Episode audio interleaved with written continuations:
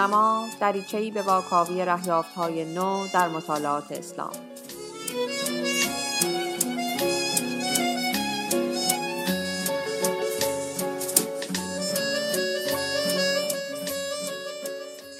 سلام اینجا رادیو دورنماست. قسمت سوم از فصل دوم و من فاطمه مصلح زاده هستم.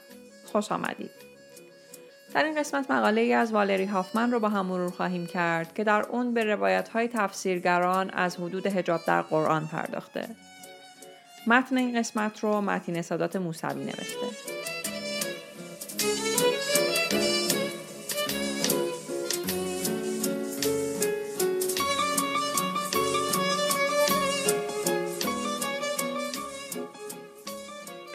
والری هافمن استاد مطالعات اسلام و مدیر گروه دین در دانشگاه ایلینوی در اربانا شامپاین و متخصص در اندیشه اسلامیه. لیسانسش رو در رشته انسانشناسی از دانشگاه پنسیلوانیا و فوق لیسانس و دکتریش رو در رشته تمدن و زبانهای خاورنزدیک از دانشگاه شیکاگو گرفته. علاقه های پژوهشیش طیف گسترده ای دارن از جمله فرقه های اسلامی، تصوف، عبازیه و ایدئولوژی جنسیتی در اسلام. در این حال اون در آثارش از روش های متنوعی استفاده کرده. از پژوهش های میدانی به سبک انسان شناسی گرفته تا مطالعه نسخه های خطی. علاوه بر این دو پروژه مهم میدانی در مصر انجام داده. یکی درباره زندگی زنان مسلمان و دیگری درباره تصوف. مقاله که امروز از او بررسی خواهیم کرد عنوانش هست تفسیر قرآن و هنجارهای هجاب زنان. که در مجموعه مقالاتی با عنوان شکلدهی گفتمانی اسلامی در امریکا یادنامه فضل الرحمن در 1999 به چاپ رسیده. نویسنده در این مقاله آیات هجاب رو با محوریت بعضی از مفاهیم کلیدی اون در برخی تفاسیر قرآن بررسی می‌کنه و می‌خواد نشون بده که فهم حد مطلوب هجاب در بین تفسیرگران قدیم و جدید بیش از اون که مبتنی بر متن قرآن و احادیث باشه تحت تاثیر شرایط اجتماعی و هنجارهای فکریشون درباره زنانه. هافمن مقاله رو با یادکرد فضل الرحمن که استاد راهنمای رساله دکتریش در دانشگاه شیکاگو بوده شروع می‌کنه و می‌نویسه که او معتقد بود قوانین اسلامی رو باید با استنباط اصول کلی از تعالیم قرآن اصلاح کرد و به سمت ایجاد قوانین متناسب با جامعه امروزی رفت. از نظر اون اغلب قوانین اسلامی به بازنگری در پرتو نیازهای جدید و تغییرات جامعه مدرن نیاز داره و البته احکام و قوانین مربوط به زنان یکی از حساس ترین و بحرانی ترین اونهاست.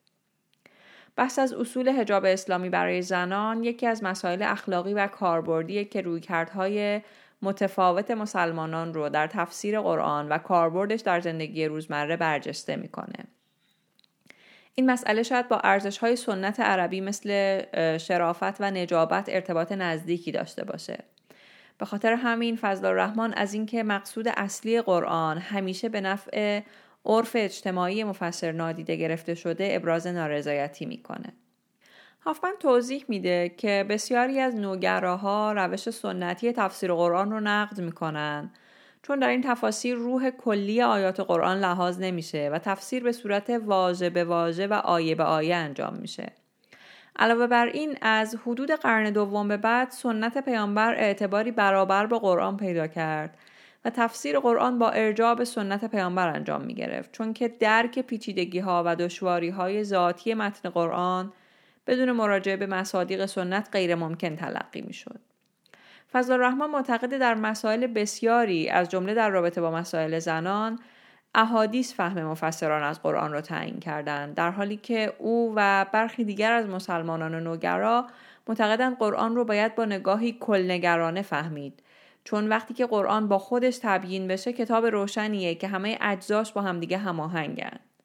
اونا حتی داوری پیامبر در برخی موضوعات خاص رو حکم معتبر برای همه زمانها نمی‌دونن بلکه اون رو فقط پاسخ به یک نیاز و ضرورت در زمان خاص تلقی می کنند.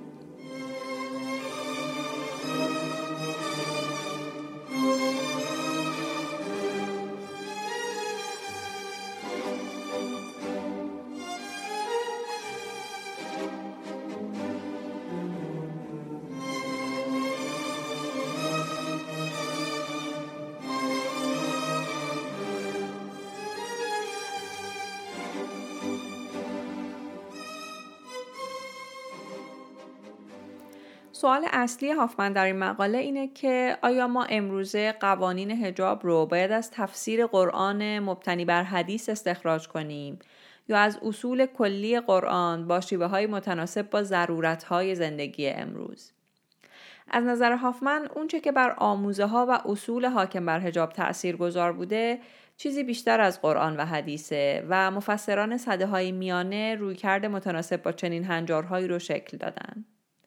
اون برای اثبات مدعای خودش مفاهیم کلیدی مثل زینه، خمار و اوره رو در آیات سی و سی و یک سوره نور از نظر مفسرانی مثل تبری، ابن کثیر، زمخشری و بیزاوی بررسی می‌کنه.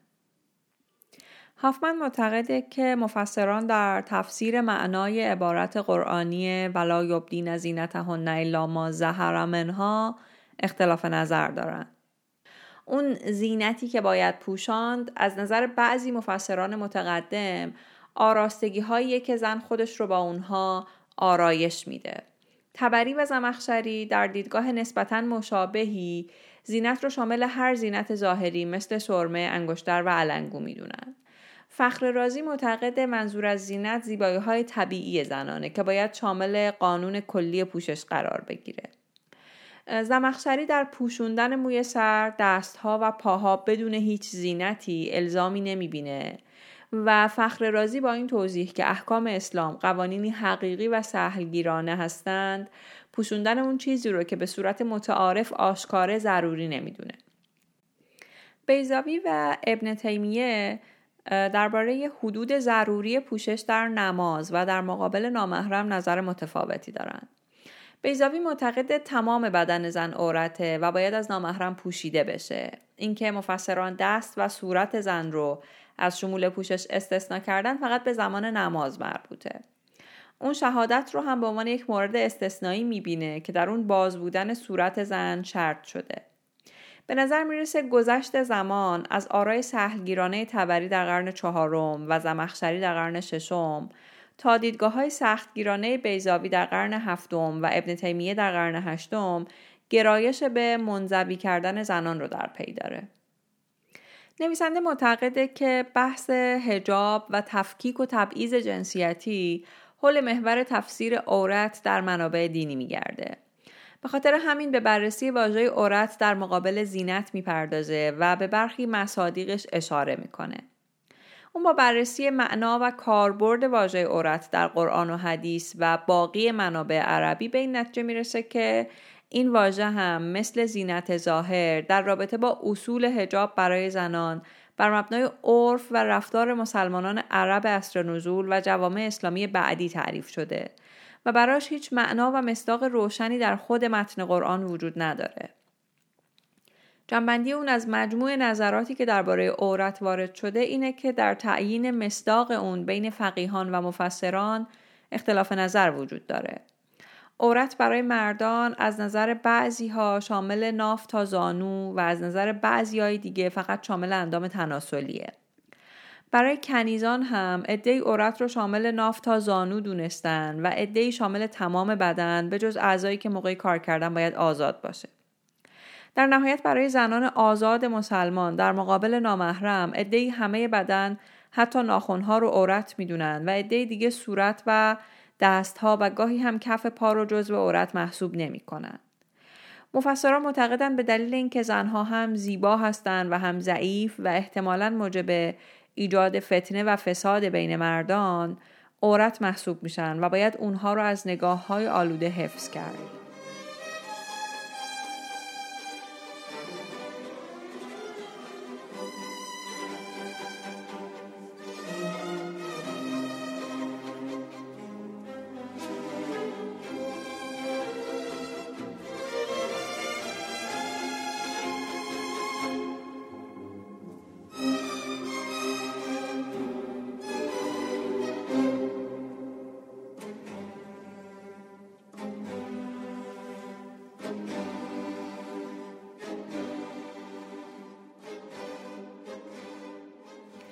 هافمن با توجه به اینکه این مصادیق بر اساس عرف اجتماعی مطرح شده بودند می‌پرسه در شرایط امروزی که زنها به فعالیت‌های اجتماعی می‌پردازند آیا معنای عورت مستلزم بازنگری نیست برای پاسخ به این پرسش سراغ آرای تفسیری متفکران معاصر میره و می‌بینه که این دست تفکرات در نوشته های اسلامی معاصران هم تکرار میشه. تعاریف عورت، زینت، خمار و جیب که در مکتوبات اسلامی معاصر ارائه میشه همگی از تفاسیر سنتی مفسران و فقیهان گرفته میشن اما آهنگ و لحن نوشته ها در زمان معاصر تغییر کرده و تدافعی و جدلی شده مفسرانی مثل محمد عبدو، رشید رضا و سید قطب به جای شرح و تفسیر الفاظ به وعظ و خطابه پرداختند. سید قطب معنای زینت رو از دوره به دوره دیگه متغیر می‌دونه اما درباره الزامات هجاب برای زنان هیچ انعطافی نشون نمیده. بحث سید قطب درباره هنجارهای هجاب در قرآن به جای اینکه به تشریح معانی کلمات و آیات به صورت جزئی باشه کوششیه برای یافتن توجیهی فلسفی به منظور تفکیک زن و مرد. هافمن بعد از این بررسی ها میره سراغ آرای مفسران مدرن. دوباره تاکید می‌کنه که تغییر شرایط اجتماعی مسلمانان به بازنگری این تفاسیر در معنای عورت و الزامات هجاب انجام میده.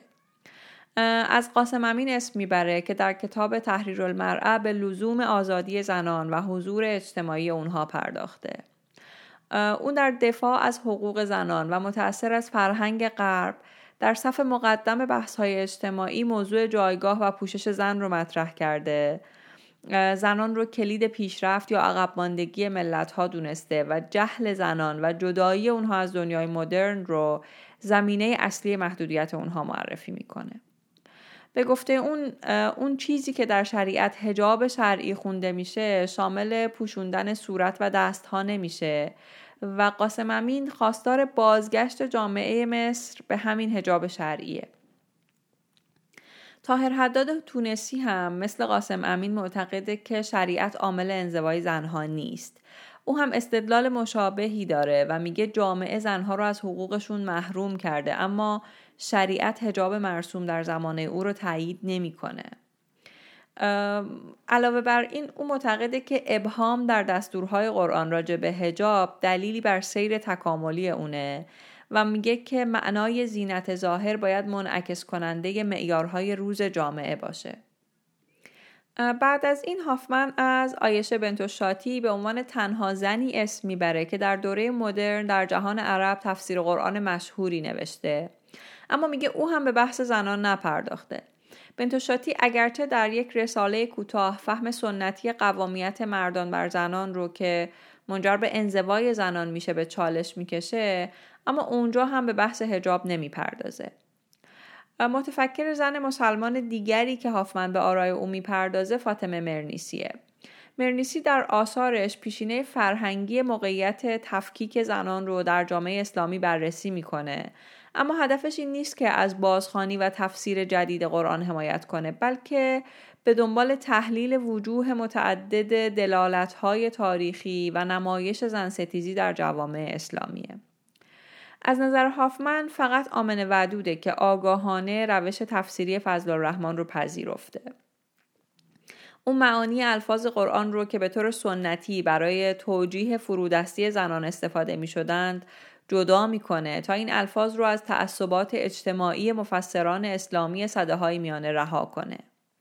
اگرچه اون مستقیما به موضوع هجاب نمی‌پردازه اما آیه 31 سوره نور رو بازخوانی می‌کنه و جزئیاتی رو که تفسیرگران پیشین درباره زینت، عورت، هجاب، خمار و جیوب گفتن نمیپذیره و معتقد حد مطلوب هجاب رو باید در نهایت مطابق عرف رایج جامعه تعیین کرد. او میگه اصول هجاب و افافه که اهمیت داره نه نوع پوشش و انزوا چون اینها صرفا نمودهای خاص این مفهوم در دوره گذشته بودند. میارهای هجاب عرب صدر اسلام یا عراق قرن سوم هجری مناسب زمان فعلی نیست و ما بدون شک نباید هجاب رو با اجبار همراه کنیم. هافمن نظر ودود رو میپسنده و اون رو معقول و منعطف می‌دونه.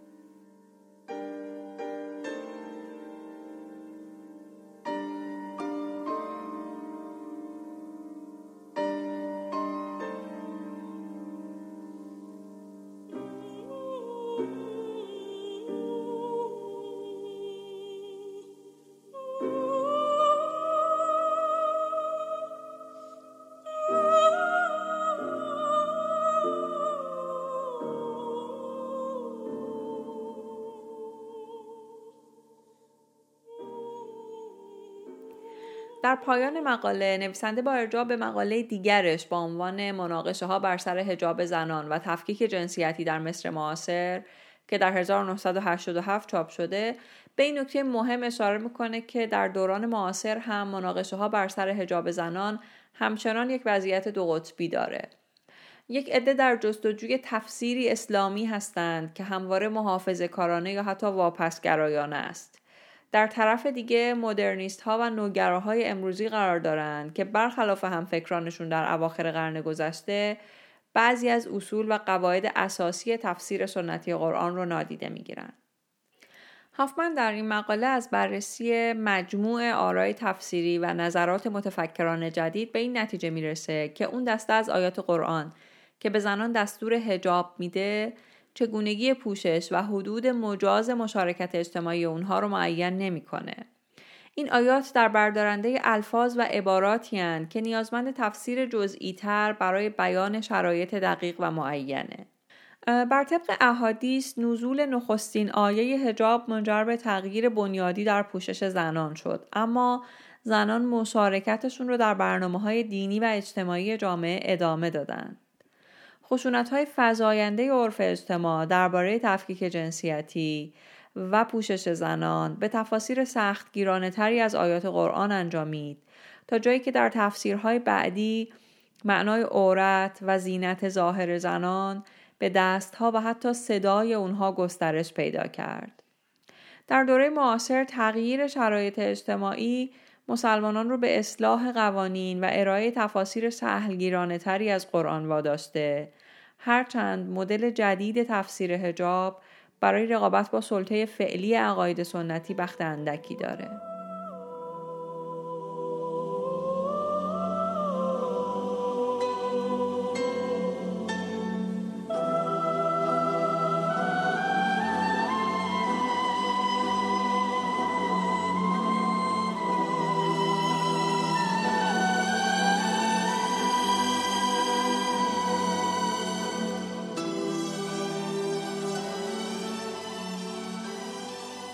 متن این مقاله و منابع بیشتر مربوط به اون رو می‌تونید در کانال ما در تلگرام ببینید. آدرسمون هست ادساین دورنما با دوتا او و دوتا آ همینطور می‌تونید به اکانتمون در توییتر یا اینستاگرام سر بزنید و نظرتون رو درباره قسمت های مختلف بنویسید. رادیو دورنما هر دو هفته یک بار در تمام اپهای پادکست خان منتشر میشه. می‌تونید با جستجوی عبارت دورنما به فارسی یا انگلیسی ما رو پیدا کنید. و اگه به نظرتون پادکست مفیدیه ممنون میشیم که ما رو به دیگران هم معرفی کنید. موسیقی های میانی این قسمت از آثار زیبیگنیف پرایسنر آهنگساز لهستانی انتخاب شدن. خوشحالیم که به ما گوش می‌کنید.